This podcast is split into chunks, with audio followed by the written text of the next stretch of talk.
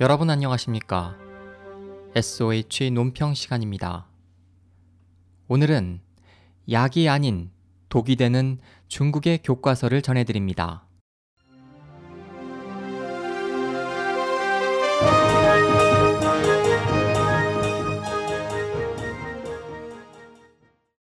중국 초중고의 각 과목 교과서에는 공산당이 만들어낸 사악함과 허위, 잘못된 정보가 상당히 많다.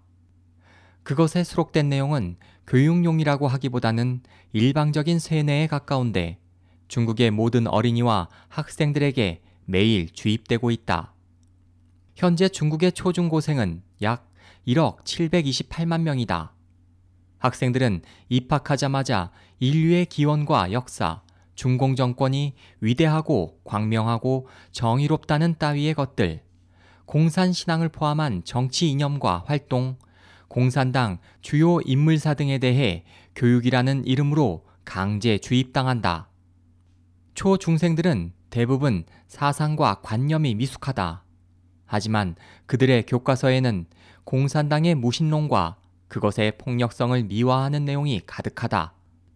국어의 경우 이야기와 인물, 사건 중심의 글이 많은데 베이징과 공산당의 오성홍기에 대한 어린 아이의 동경을 담은 내용 등이 대부분으로 이야기 속 주인공을 이용해 학생이 폭력과 공산당을 받아들이고 숭배하도록 유도한다. 사람은 누군가를 좋아하게 되면 그 사람의 사소한 것까지 관심을 갖는다.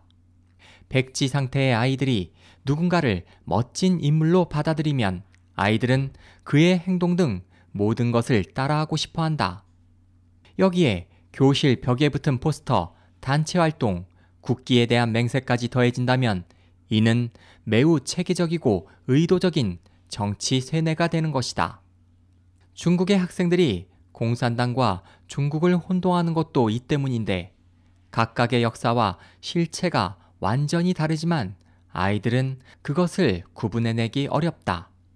이러한 교재들은 서로를 미화시키는 호응체계를 갖고 있다.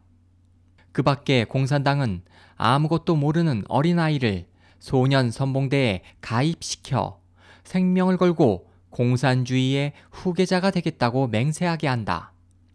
이런 세뇌교육을 받은 초중생이 한 세대씩 졸업해 사회에 진출한다면 중국은 어떤 사회가 될까? 이미 파괴될 대로 파괴된 중국의 전통문화는 얼마나 명맥을 이어갈 수 있을까?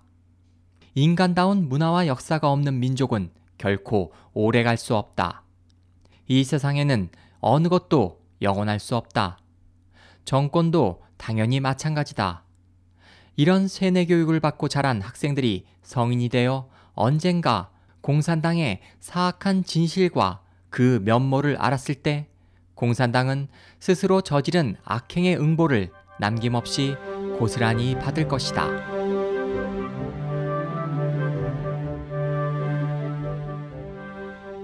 SOH 희망지성 국제방송 홍승일이었습니다.